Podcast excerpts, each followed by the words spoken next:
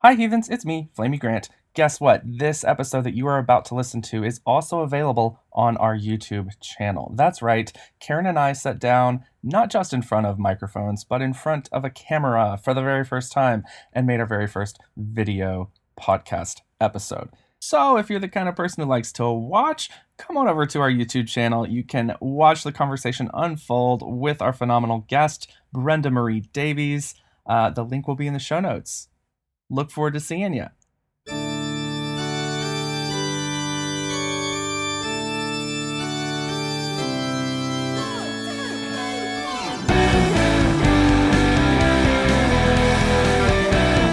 Less alone, more alive.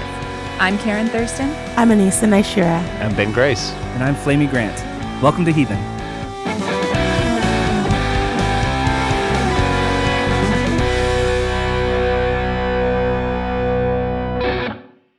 Hi, heathens. welcome to another episode. Um, welcome to the first time we're doing a video episode. Yeah. We don't know.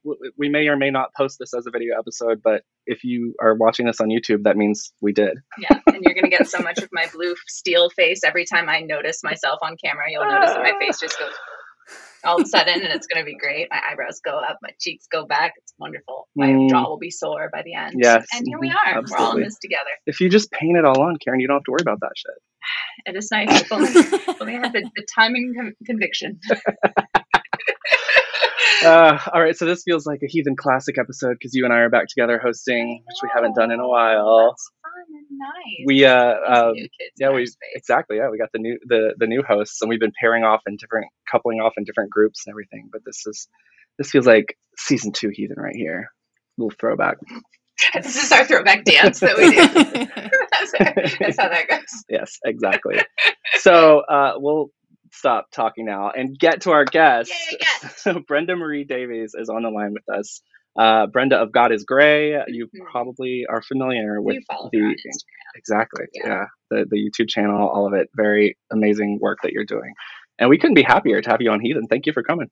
I'm so happy to be here. Um, yes, I identify as a sex positive, LGBTQ affirming, science believing, intellectual Christian. I guess now progressive Christian, which is sort of like new terminology, but that's where I fall. I love the intellectual part of that. That's yeah, that was like great. yeah, we should be bragging about that. Absolutely. oh my I gosh, also I, was the exhausting number.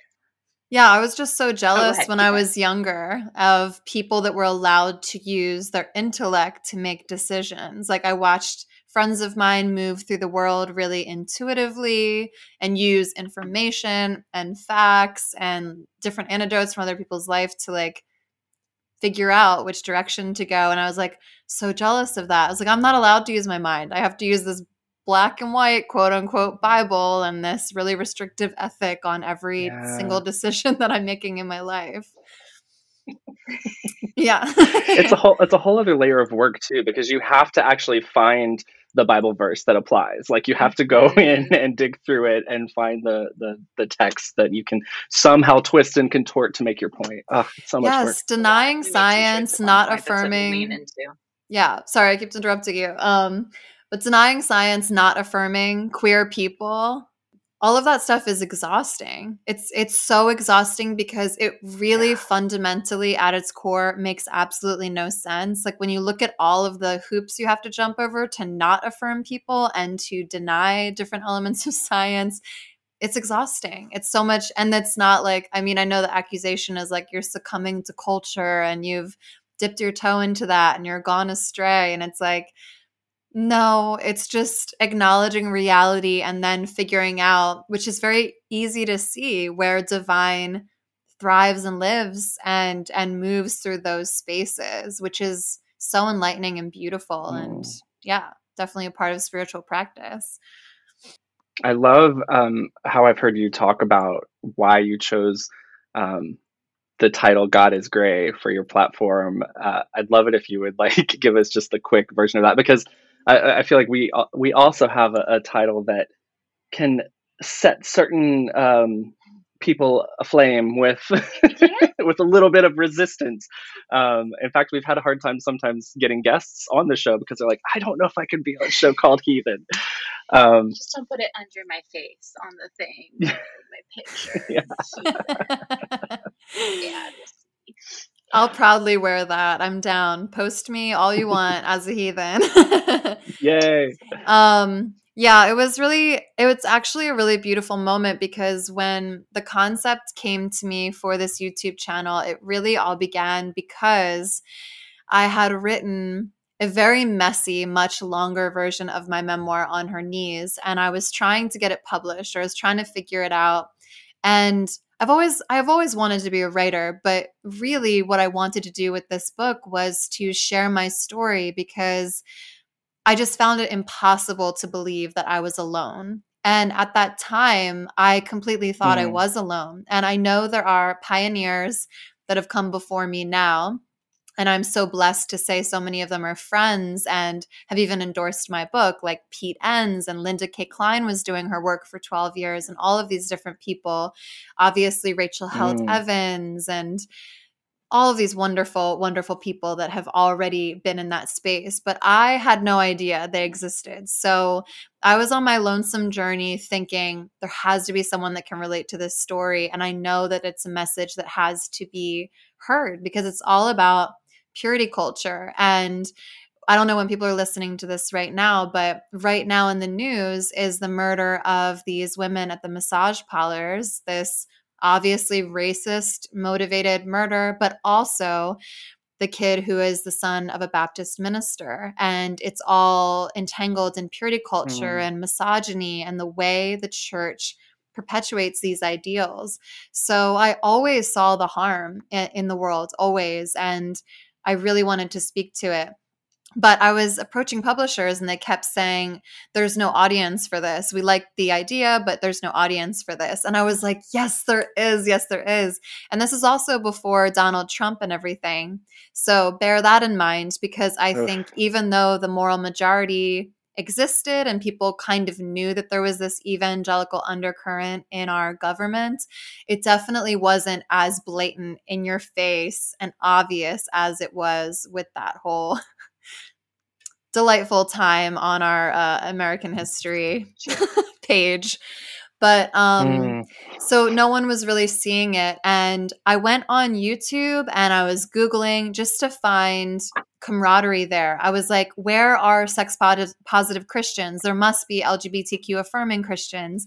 And instead, I was assaulted by the same toxic rhetoric and theology that I had grown up with. I found a myriad of young people on YouTube who were endorsing purity culture, talking about if your spaghetti straps aren't, you know, wide enough, who knows what's going to happen to you. And it was just all of the same stuff. I was like, I can't believe this is still the prevalent nature of this conversation. It hasn't evolved because at the time, I had been out of church for maybe five or six years on what I was calling my prodigal son journey. I didn't have the word deconstruction. It was just prodigal son.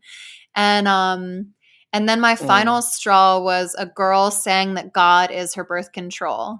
And she's sitting in her glass house, almost literally, with like all this affluence. She obviously has the money to pretend that God can have some sort of biological say in whether or not you're getting pregnant. And I know people might push back on that. I definitely do believe in divine intervention. I do believe in miracles. I hold space for things like that to happen. But when we're denying that there are real barriers to pregnancy that you want to use if you're not interested in getting pregnant, that is when it becomes a problem. Mm. So she kind of gave this message without the caveat of like, oh, but if you don't want to get pregnant, X, Y, and Z. It was just like, trust God. And I got so angry. I was storming around my house. I picked up and dusted off this camera, literally, that I'd had in my closet that I never used. Hmm. And I just went to upload my first video.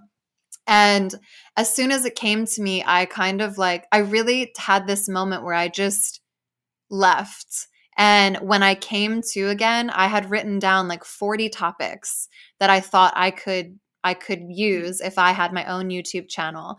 And God is Gray came to me immediately. And I was immediately arguing with divinity on that. I was like, I can't say that. Everyone's going to be like, God isn't gray. He's black and white. And I was like, it's going to be exhausting. No one's going to get it.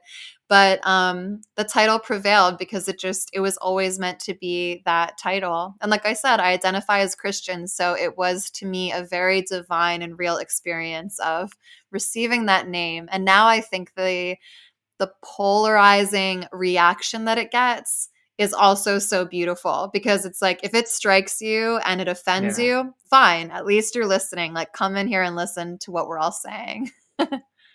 Absolutely. I love it. I also love that anger was your motivation in that moment. that's that's my kind of person right there.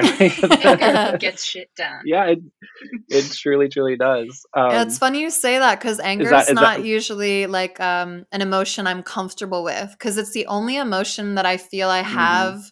where I feel a sense of like a loss of self control, and that kind of freaks me out because I'm like, oh, mm-hmm. who knows what I'll say, or mm-hmm. and I don't like that feeling. But at the same time, I have recognized that I do know how to exercise restraint. And I exercise restraint a lot on God is Gray. Like any spicy thing you might hear me say about something has been filtered down from like the worst version of it that I probably screamed in the shower earlier. here. it got here. It came here, and then we bring it here. Exactly. Yeah. this is why I have Karen because I'm the I, filter. Karen is the filter for Heathen. I would, if it were up to me, yeah, we, we, there would be a lot more polarizing things coming out of the Instagram you write account. email, and then I go, okay, so we could say this. That's great. but there's a place for that. There's such a place and and and a, a need for us to be able to interact with Absolutely. our anger well. And uh, and it does get shit done. It does mm-hmm. do work that other emotions just you know would take longer. yeah. And um, I mean, we see it all around in the world today with uh, just any any number of injustices and and how they are often anger motivated and outrage and but but but anger from this place of justice uh, just a justice oriented anger. That's my favorite. I love i love when people are standing up because they see how others are um, being yeah. oppressed being traumatized being hurt. That's a really interesting distinction too because my personal definition of sin which is just something that simplifies it for me in my head is to see it as anything that causes harm you're outputting mm-hmm. harm, you're inputting harm, you're harming the environment. Mm. You know, like I'm on a journey of becoming vegan. Cheese is the last thing that I have to let go of. That's the hardest to let go of. But it's like cheese is the final frontier. It really, I mean, cheese is amazing. But here we are and the reason is because it's like i i can only spend so many hours or so many years in denial of certain realities and if i'm causing harm in the world you really have to confront it at, at a certain point. And to your point, Flamy, like anger when used in a sinful way, by my definition, would be when you're just harming people because you're hurt yourself, you're outputting it, you're making other people feel ashamed or whatever. And and there is a place for that and I give grace, especially when someone's in a marginalized community. I think a lot of people will angrily output shame, like you should have known or you should have already been on this journey 20 years ago. And that's that's okay because everyone is going to process this differently and marginalized people absolutely deserve and need the grace and space to process it however they want to. And I think it's up to us, those of us, myself primarily, that's standing in a space where I've not been marginalized in any way, except for maybe being a woman. But even that, I feel like I've enjoyed the fruits of being like a beautiful, tall, blonde woman, which is a whole other story, you know? Um, so when we talk about righteous anger, it's like you may think I'm harming you for calling you out and taking you to task, but I'm not harming you. I'm calling you to do better. I'm, I'm asking for you to look at mm. the plank in your eye and acknowledge it. And if it harms you, quote unquote, by making you lose a position, you know, like this pastor that just went uh, viral for having that whole sermon where he was body shaming his wife and saying she had to give him yeah. sex. Did you guys see that? Yeah, yes. that was a winner.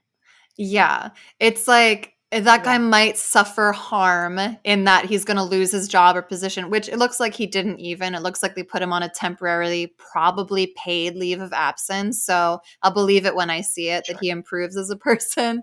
But it's like, that's a righteous anger. We have every right to be mad at that person righteously out of love because he is causing pain to others and it just needs to stop. I mean, is that the way you see it as well?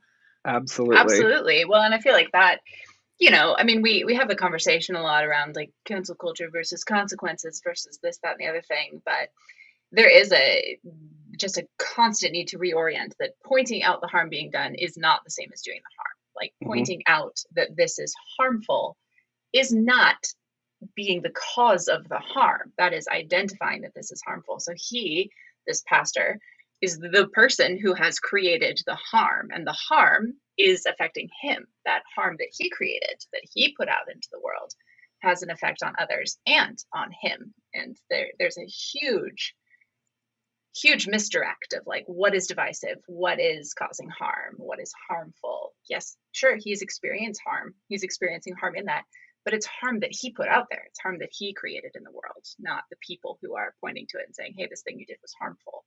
Yeah. So, That's a brilliant distinction. You're exactly right. Um, enough of that pastor, though. I want to talk about you, Brenda. um, could we uh, get a little glimpse, maybe a little insight into what your uh, upbringing was like, and especially if there was uh, what what religious scenarios were um, struct- sounds really ominous. structuring your well.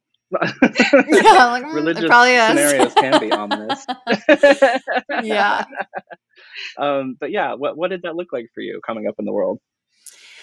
I was brought up uh, casual Catholic, so we just went on holidays and guilty Sundays. It was very random. Um, I loved the reverence of that space because to me, there wasn't for me guilt or shame. That casual nature of just like coming in occasionally just felt really good. I really felt divinity in that place and I loved the sensation of it. And I always brought it home with me too. Like I would always pray at my bedside for wars to end and for peace on earth and all these sweet young prayers. Mm. And um and I was very deeply affected by injustice and racial inequality and all of these different things from a young age whenever I do look back, which is why Flamy, I love that we were talking about um inner child work in our interview for my channel because just remembering who you were as a child is so incredible because when you're living out your true essence i feel like it always reflects exactly who you were in those like really young formative moments especially if you had like a really healthy childhood like i did like i was very was told I was beautiful and lovely and smart and beloved and all of these wonderful things. It was very quintessential and, and lovely. And then um, when I was 12 years old, everything got shot to hell. um, I went into an evangelical Christian church. Um, self-proclaimed non-denominational Christian church. And that was the 1st Mhm. time that I heard God cries when I masturbate was one of the very first lessons I remember receiving. Oh. and um Poor Yeah, But it- poor God. poor God, I know he's suffering a lot if that's what makes him cry for sure. Just, just struggle Um, there. yeah but um basically i was also uh, from a very young age really fascinated and drawn to sex obviously as a young child you don't like really know a lot about that i wasn't engaged with it in any way but i was dying to learn more especially as i was coming into puberty and that really like itched my ears when that pastor said that because i was like uh, someone said sex in public this is a handsome guy, Pastor Scott. Like, he's so suave and cool. He's talking about his dark sexual past and how he's repented for it. And now he's waiting for his wife. And it was just so engaging and amazing to hear someone talk about sex so Mm. openly. And now, of course, when we look back, it's like se- sex is spoken about in church constantly, but it's talked around and through and about anything but actual fact based, science based, healthy, edifying things about sex. It's basically like this concept. This is something you're going to enjoy so much when you get married. You're going to have a million orgasms. You're going to ride off in the sunset, but only if you subscribe to this very specific sexual ethic. Otherwise, the counterpoint is you're burning mm-hmm. in hell for eternity. Super fun. Um, Stakes are high. yeah. Yeah but I really fell hook, line, and sinker for it. And I've I've explained it to completely like non-Christian friends who just kind of became fascinated because every time I talk about my childhood and saving myself from marriage and all of these things, people are like, "Oh, so you grew up in like a hodunk town of 14 people and your parents are religious?" And it was like, "No. I grew up like in Jersey with like a pretty diverse community of people and it was completely myself. I was the one that brought myself into that environment and mm. chose to live this out. But I realized it was because I had this very, very intuitive, real communion with divinity already. And all it took was this 23 year old Pastor Scott to grab onto that really earnest, true piece of myself and my spirituality and say, that thing that you feel such a deep connect connection to that you profoundly connect to at night every night at your bedside that thing cries when you masturbate that lord is actually heartbroken if you mm. lose your virginity and i really think that's what it was it was just taking something earnest inside of myself and really twisting and perverting it into something it was never intended to be wow there's like eight eight follow up questions Thanks, I have Pastor now. yeah, right, Pastor Scott. Um, Thanks a lot. Uh, I mean, none of your business, Pastor Scott. Just go ahead and throw that out there. Maybe, maybe not for you to comment on. Yeah, maybe not. Maybe just skip. Yeah, there's so much in that, right? Like the, the obsession with mm-hmm. sex in youth groups in particular, and the pathology that comes out of that that is so obviously directly plucked from that obsession like the you know we know this we know you can eroticize an ankle if you say that it is yeah erotic to see an ankle and so mm-hmm. just the the circular nature of the whole thing just yeah. is it's never surprising and it's always baffling yeah the the whole self-imposed um nature of your your experience too. I, I just relate to that very much because I, I I I did the same thing with um, my queerness. You know, I, I I mean it was it was very much externally uh, uh, motivated. Like I I believed it was wrong, and so I therefore you know took steps to correct it. But I mean, I I no one put me in Exodus or conversion therapy. I did that to myself. So. mm. um, yeah that it's it's it's interesting when it's so powerful that it that you've internalized it that much that you uh you can you can you know change how you would otherwise be in the world mm-hmm. um, i also just wanted to comment on your uh, uh, uh, your casual catholic upbringing and the divinity that you found there i love that i um, growing up super um, southern bible belt uh, fundamentalist evangelical uh, the first time i went to a catholic church was just I felt similarly. I, it was it was um uh, or Catholic service. I, I just just the I loved the ritual. I loved that I didn't know what the hell was going on. All of a sudden, everybody would just in unison say something, and I'm like, "What? Oh, okay." Um, stand, sit, kneel, do these things, and it was uh, the, the, the there was a there was a, an embrace of mystery, at least in the the church that um, I ended I ended up going on like Wednesday mornings to mass just mm. randomly uh, because it was on the way. I lived very close to work and I would walk to work. And I literally, that's why I just popped in there one day just because there was a mass happening. And I was like, I want to see what this is all about. And I ended up going for like several months after that, just like getting up early in order to go to mass. Wow. Just because it was a, I loved the embrace of mystery that was there. And that was not a thing that was like ever talked about in our, in our, in my upbringing. Everything was known and black and white and you know not gray and um and so i loved that there was space for the unknown and space for talking about things other than the all the supremacy of jesus you know they talked about mary they talked about saints uh, it was very it was very interesting to me Yeah, that is a good point. I was taught that, like in evangelicalism, I was taught that that Catholics were idolizing Mary.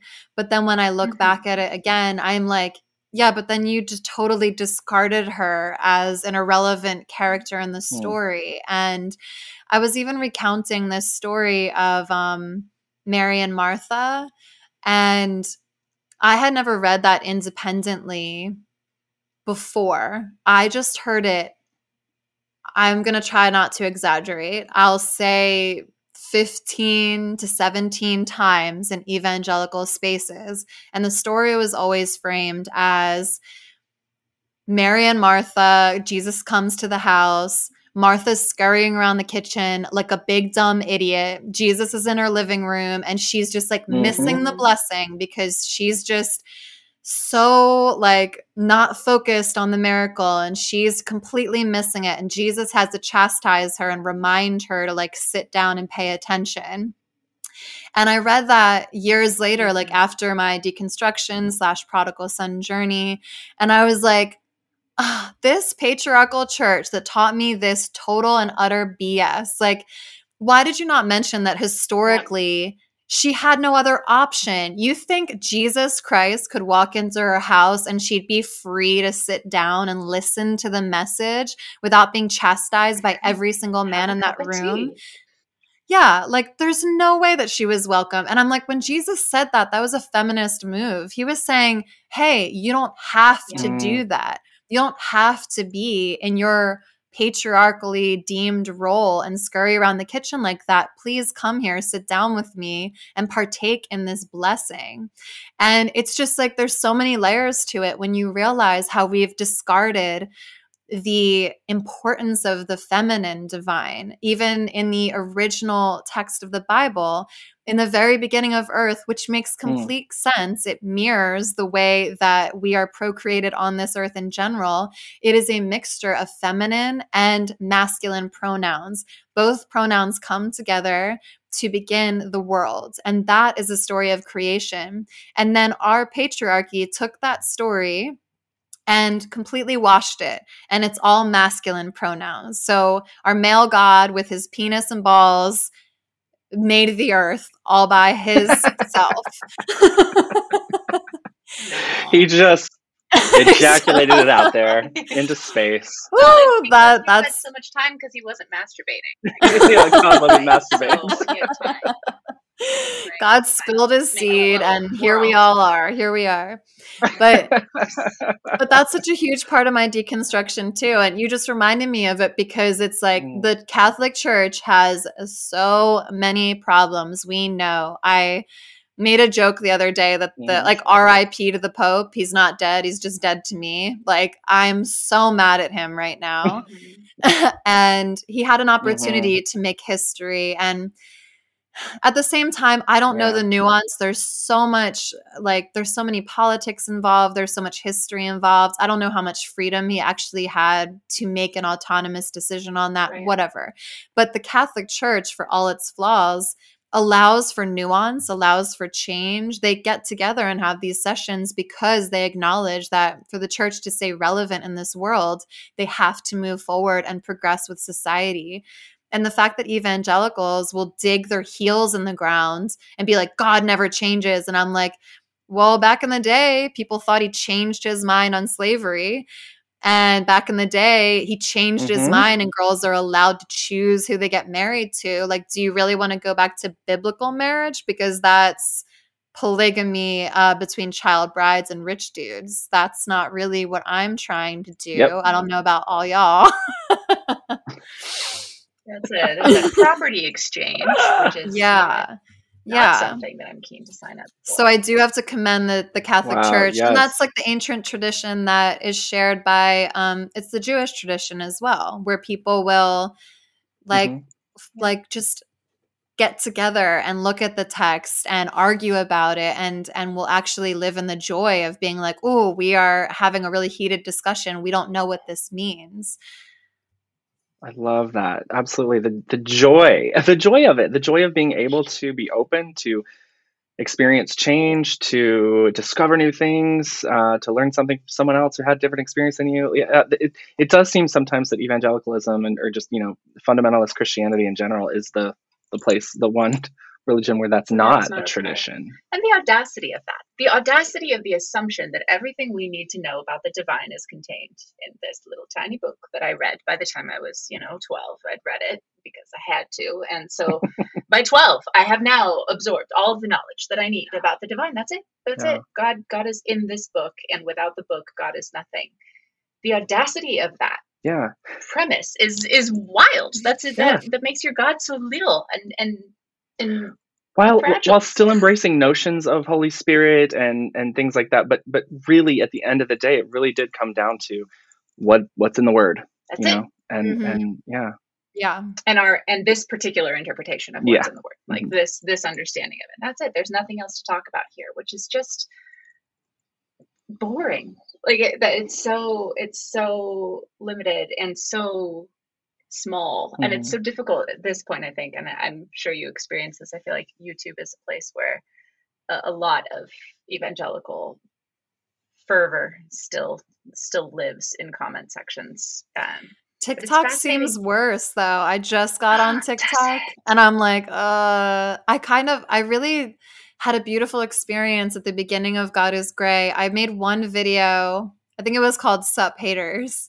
And I just said, I don't care. Like it was basically like, I don't care. I've heard these things. Like, if you'd like to present something new, if you'd like to form a question around, if you'd like to lean into curiosity, if you'd like to respect other people's opinion while sharing your opinion, you're welcome to do that. Otherwise, I honestly can't hear what you're saying because you're not saying anything. Like I, I've heard it all before.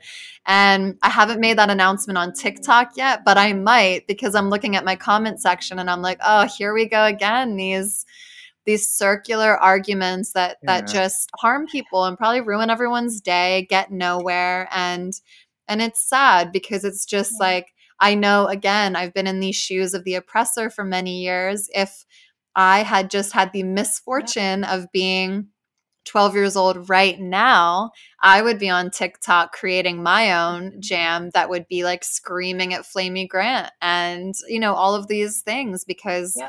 I know how it feels and it, and it, they when they say it's coming from love mm-hmm. i i really believe that it strangely is and i know that can be a very triggering hurtful thing yeah. especially to say to someone in the lgbtq community but what i mean by that isn't oh they love you so much so they're calling out your sin it's just like they've been told that love means to help no one else go to hell and all of the anxiety that you feel about i can't go to hell no yeah. one i love can go to hell i see this other beautiful person i don't want them to go to hell it's anxiety and fear and i also say over and over again that the bible says don't fear or some variation of that over 90 times the bible also said that our enemy mm. satan is the author of fear and yet, we've built our church yeah. and our sexual ethic on a foundation of fear.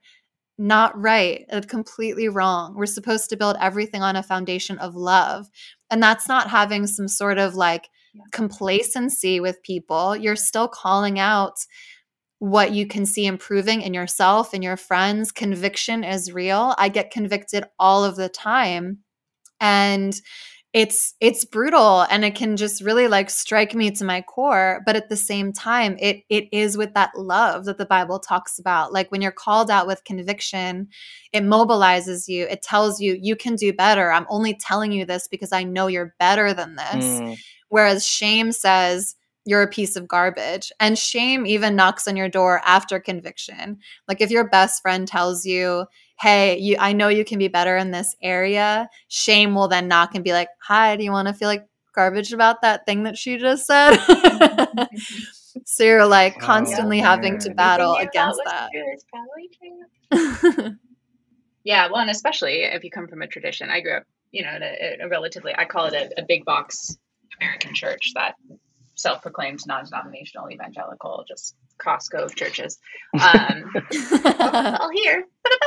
Um, and and just especially when I mean the entire marketing plan is shame. The entire marketing plan is you are you are a piece of shit. That's it. That's it. And you need Jesus and whatever else in order to be tolerable to God, to anyone. You need these things. And and so no matter how I think much work and healing and all of the all of the things that we uh, are doing to get past and through that, there's still just this it's just there and i've kind of gotten to the place where i'm like it's always going to be there that work is always going to be in the now daily present work that I'm doing, that having to just go back and say, I know what I know and use all the tools that I have to shut down that shame voice. I don't think I'm ever going to evolve enough that that knock doesn't happen and that I don't hear it. It's just in my bones. It's the story that I was given. Yeah. Yeah. Yes. Dismantling those stories takes such a long time.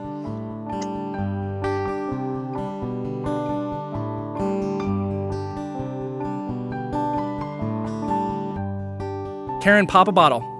Why? We just got a new Patreon subscriber. Yay!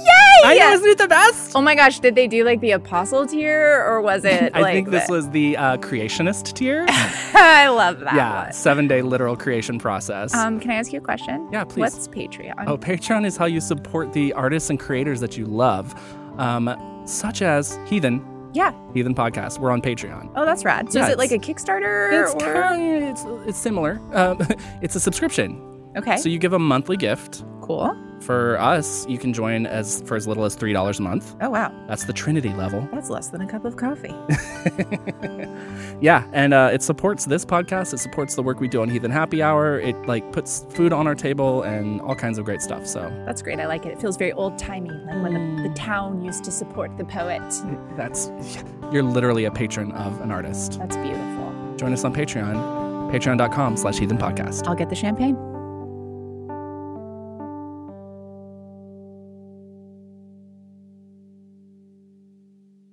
I love that we spent a minute talking about Mary and Martha and, and Mary, the mother of Jesus, because I mean, my my uh, interest and obsession with femininity uh, probably didn't begin in church, but it was certainly fueled by by the stories. The most interesting stories in the Bible to me were the Esther's and the Ruths and the Jael. I like that woman is a badass, and I love her so much. Um, and I love that you've uh, chosen uh, to use Jezebel in the title of your book, and I just wondered if there's a story behind that. Um, the, the the the memoir memoir listeners is uh, called On Her Knees: Memoir of a Prayerful Jezebel, and I think that's a badass title, and I'd love to hear. oh, the cover is absolutely beautiful. Oh, thank Um, you. So I'd love to hear more. Yes, I love that question. No one's asked me that before. Um, and yeah, I just brought up the delay because I didn't want anyone to think out they're like going to be like, she's so rude. She keeps cutting them off. no, not at all. um, yeah, it's funny because I, when I chose that title, even I wasn't very deeply familiar with the story of Jezebel, except knowing that she was a deplorable figure that everyone hated. And in my memoir iteration of it, I really mean it in the way that it's been given in my evangelical upbringing, which is just Jezebel is synonymous with a sexual girl, someone that is going to tempt you with her sexuality and Mhm. lead you astray, and someone that, like, anyone that falls into that category, anyone that's demonized for just being a sexual being, whatever your gender might be, obviously it was weaponized against us as women. She has a Jezebel spirit. She's got the spirit of Jezebel, actually being told Oof. that there's some sort of demonic force at work inside of you because you're having hormonal changes. And um it was just so repressive and also so dismissive and gross towards I mean, sex workers would epitomize it, you know, just being told like I, I noticed recently actually that I was watching some very, very old Dateline. I don't even don't even ask me. It's quarantine. I don't even know how I stumbled on this. It's just like some 10 year old You don't need Dateline episode. but I noticed the host say um, they were basically doing one of those things. I don't know if it was Dateline. It was one of those things where they experiment to see how people would react in a certain situation. So they sent in this girl to a restaurant to pretend she was being like taken away or something. And the host said something like, Mm. um, you know, this is a girl from the right side of the tracks. She's not just a runaway. She's not just a prostitute. He used the Mm. word just. And when you look at like all Mhm. of the sex workers that have been murdered and their murders haven't been investigated because any woman who has her sexuality um I'm trying to think of the right way to say it, but any woman who is exercising her sexuality with any sort of autonomy in any sort of way that isn't this structurally like repressive, like this is just for your husband and that's it. And the obvious epitome of that would be a woman that is getting paid to have sex with people. She is discarded even in secular society as just, just, just, just. And again, we see it as recently as yesterday with this tragedy at the um, at the massage parlors, and you know, bringing up all of those Yeah. stories, whatever. So I meant it that way. I meant I have been a very sexually motivated being since I can remember. Since I was really little, I was like masturbating at three years old, and that is a really formative part of the human experience. Obviously, even something like kinks are formed by the time you're six years old. So, in my book, I Mm. describe my sexuality as like a tree growing through cement in the evangelical church because it was this Yeah. powerful force that was so inherent to who I am as a human being, but they were trying desperately to stifle it as hard as they could in this layer of cement. And it just couldn't be contained. And I prayed the whole time. That's why I called myself a prayerful Jezebel because I was like, I'm never letting go of Jesus. I'm never Mm. letting go of any of this. Yes, I am knee deep in my sexuality. I talk about in the book how I'm actually not a fan of either extreme. I don't like purity culture, or no, sorry. I hate purity culture. I want to burn it to the ground. And I'm not a fan of hookup culture because both of those extremes are things that I hmm. I think of being disembodied in both experiences where you have to take pieces of yourself away to justify what you're doing or to justify what you're not doing to reside fully in one of those spaces. Whereas my book advocates for a really beautiful, healthy sexual ethic that I call sexual integrity. We're sort of like in the middle of this pendulum. You're centered. You are experimenting over here. You're being your Jezebel self. And then you're like, that didn't feel good. I didn't like that. And you're swinging back here. And whatever you do on the other side of that and you're you're free to explore your humanity and who you are without believing the lie the complete fallacy that your original sin is your libido. Like these these are just inherent Mm. pieces of ourselves. But also i started researching jezebel more because i was like thinking people were going to ask me the question because a couple naysayers were like how could you take on that term and try to make it positive? She was disgusting. But again in my book i have this one part where i'm like the men of the bible are flawed david solomon they're they're complicated they're flawed they have their bad days they had a rough whatever the women are evil Eve is evil. Jezebel is evil. Mm. They have no redeeming qualities. They are discarded. They are trashed. And Mm. that is, again, patriarchy at its finest. And it's so untrue. So for me, I'm like, you know what? I am claiming Jezebel as a term that I am happy to take on. And also, her story has to be so much more complicated. I've I've been reading about her more and I'm just like you know, it's basically a woman that wasn't falling in line with what she was supposed to be. They were mad at her because she was worshiping different gods. And she sounds like she was really immersed in her sexual power and her autonomy. And she was brutally murdered and eaten by dogs for it. Yep. I love Yeah. Jezebel. God Yeah. bless her. Like I, I, I want to know more about her story because I know we've been fed a patriarchal lie about who that woman was. One hundred percent. Yes. Oh, I love it so much. Yeah. I mean, that's that's just isn't that just the heart of everything?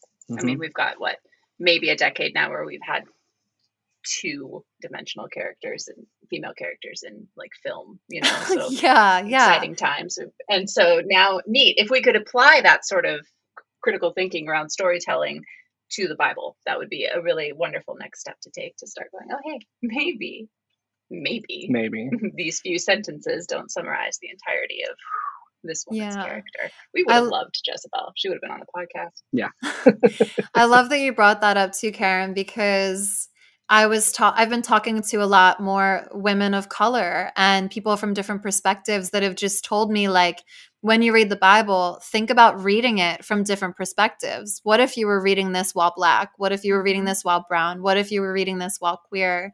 And just realizing the richness of stories that have been completely dismissed again because they've been given through this white patriarchal lens. And again, it's so limiting. It's so limiting of God. There are so many facets to each story in the Bible, and the hero isn't always the white guy, which is what we've been told. And even our Jesus got turned into a white guy, and that's not even true. so. But also to your Mm. point as well like i i talk so much about the church and my problems with that but i also live in hollywood in los angeles california. I'm a model. I've been an actress. Um i would love to turn my book into a movie or tv show. That's definitely a dream of mine. And all of that said it's like yeah women have been peripheral characters that were used to just like move the story a little bit I used to read for so many parts that were like slutty girl number three, and they would just have that on a piece of paper. I've been in so many auditions where they were Wow. they would make you sign off and say you were willing to do nudity before they even listened to you speak. So it's immersed in everything. And the church is obsessed with not having sex. The culture is obsessed with having sex. And both cultures are obsessed with repressing the feminine voice and and the typically repressed Mm. voice of a queer person, of a person of color. And thank God it's changing. And as much as church demonizes Hollywood and says it's like leading us astray, I always see Hollywood as really leading the charge to diversity and to storytelling because they're always on the forefront for my opinion of these like beautiful moves because artists are in that space. Artists are always going to challenge the status quo. Artists aren't responsible for raising your children right or for being utmost in their own morality but they'll always shake the tree and be like what's going on in this tree? or like i deserve a seat at the table. Look at me. And that is going to have to bleed into church. Church should welcome that thing that they're so scared of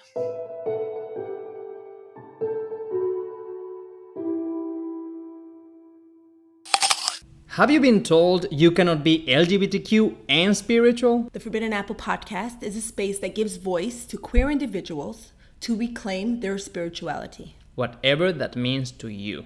Come find us over at the Forbidden Apple podcast. I am Melissa Weiss, and I grew up in an ultra Orthodox Hasidic Jewish home, which was very, very religious. I am Pelayo Alvarez, and I grew up back in Spain, also in a very religious Catholic environment. And now we explore what spirituality means to us as out and proud queer individuals. Come join us on all streaming platforms.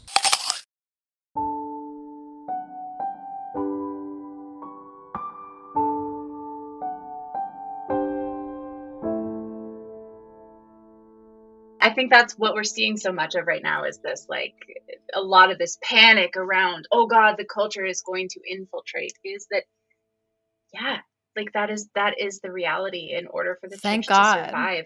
We have access now. We've got the internet. We've got kids who are growing up and they can get on TikTok at 11. So you can't shield them from this anymore. You can't pretend like this isn't happening and it isn't as easy to other as it used to be, right? The church can't other the way that it could when when we were kids even it Yeah. can't it can't do that as effectively anymore Yeah. because you've got Flamy on tiktok Yeah, that 'cause you my can- daughter can go find You can find your people. Yeah. Yeah. Mhm. and that the church will have to answer and adapt to that and if we are not to live in a spirit of fear then perhaps i don't know if god is in control right then then maybe maybe there's something in there that ultimately could take the church to a better place that that can open up some of these closets and get some of the skeletons out of there Yeah. Mm, yeah. maybe I love Maybe. that. Um, yeah, maybe. or burn it down i mean whatever depends on the day I wasn't gonna say it, but you just said it. it does depend on the day. I uh, th- I love that you're actually the second guest uh, we've had on Heathen who's talked about masturbating. A female identifying guest who's talked about masturbating at the age of three. I don't know if it's exactly three, but Yeah. uh, one of our we have sex episodes every now and then where the, that's the theme, and one of our sex experts that we have had on multiple times has talked about that, and that's a thing that I like would never have known without having these kinds of conversations. And so, yes, it is it's so important that this kind of content is out there for people to find because clearly y'all ain't the only two you know? Like there's other people who probably need to know. I mean i wasn't one of them. I didn't know what was going on down there when i was you know 12 13 it took me a long time to figure out what the little erection was but um yeah like this is so important. Good Yeah. stuff i want to respect your time and and so before we uh let you go could we uh brenda is, is there is there uh, something in your experience, your spiritual experience right now, that is just really helpful for you. We love to um, kind of close out with that, uh, whether that's something you've reclaimed from your your past spiritual experiences or just like a whole new practice. Um, what's working for you that's making you feel whole and alive and uh, and and voicing the things that have been oppressed for so long. Mm. Hiding my phone when my son's around. Presence, you know, like true, true Mm. presence. Um, I love how C.S. Lewis in Screwtape Letters has this sentiment where um, they're communicating the demons, and the demons are like, just keep him in the past or the future because God is in the present. And that is so true. Mm. It's not just, I mean, it feels like it could be stressful, but it's like presence is where everything is. The person sitting next to you in front of you is the most important person in the entire world because this moment right here is all that actually exists. Everything else is a figment of your imagination, essentially, or a figment of like how you perceived a situation to be.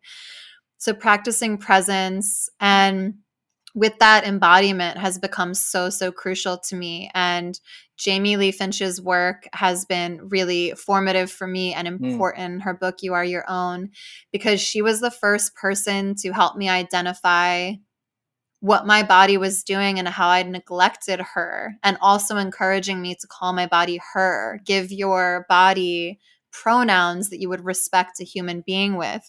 I say the same thing for animals. Don't call animals Mm. its. They're he's and she's. Like whenever you say it, it's it's to intentionally dismiss something or make it on a lower level than you. We are he's and she's out in this world, um, including your body. And so just like paying attention to her and realizing all of the gifts she gives me and the favors she gives me, like I don't do yoga because I have to or because it's something on my like self-care list. It's because my body starts talking to me and she's like, You've been hunched over your computer. Like, I need this from you right now.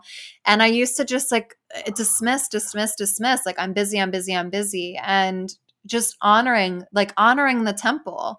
Like I've heard that so many times, and it was always t- equated to like, therefore stay a, a heterosexual virgin until you're married. It's like that's not honoring your body. Honoring your body is actually honoring her and listening.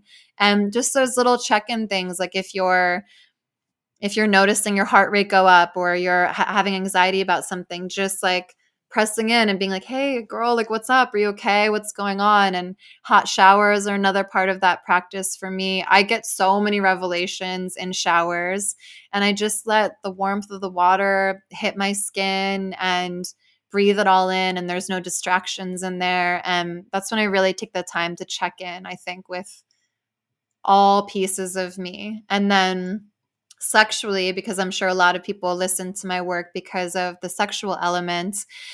I'm making sure to always have fully embodied sexual experiences. And something brand new that I brought into Mm. that is masturbation because I've always masturbated, but I've never mindfully masturbated. So that's something new for me as well, where I'm just like, I'm actually going to honor this experience and be mindful. And if you're feeling guilty or shameful, check in with it and be like, okay, this is coming up for me. And like remind your body that she's safe, that this is good, this is healthy, it's okay. And then I think that's such a beautiful practice because then when you have a partnered experience in your sexuality, you'll have that same presence ideally, where you're like, my mind, body, and soul, we're Mm. all present here in this experience. So you start with the shower, you move to your masturbation, and then I think partnered sex would be just incredible because it's all about you're here, you're present, every single piece of you is welcomed in this experience. That's fabulous. That's an amazing list. I love it. That's my shit. I love it. um, okay, so the the beautiful thing, folks, if the, if any of those uh, practices piqued your interest, and I imagine they did because you're so good at articulating how these are impacting your experience. My, and mindful masturbation. Yeah, come on. um, Brenda, you're talking about these things on, on your platform and obviously in your book. So, folks, go pre-order the book right now. The link is going to be in our show notes. So it's it's just a click. Just go right there right now. Pre-order it. Do do do us that solid. And then, um, Brenda, where else can people find you and, and learn more about these things? I'm trying to do my TikTok at God is Gray on TikTok.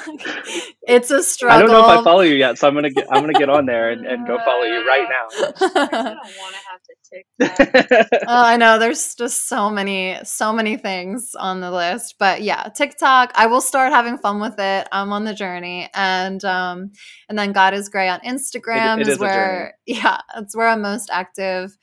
Twitter, I'm least active, but you're still welcome to follow me. That's God is Gray EXO. And um, and then if anyone wants a resource list of books that have just changed my life and blown me away, there's a beautiful resource list on the back of my book when you buy it. It's out April 6th.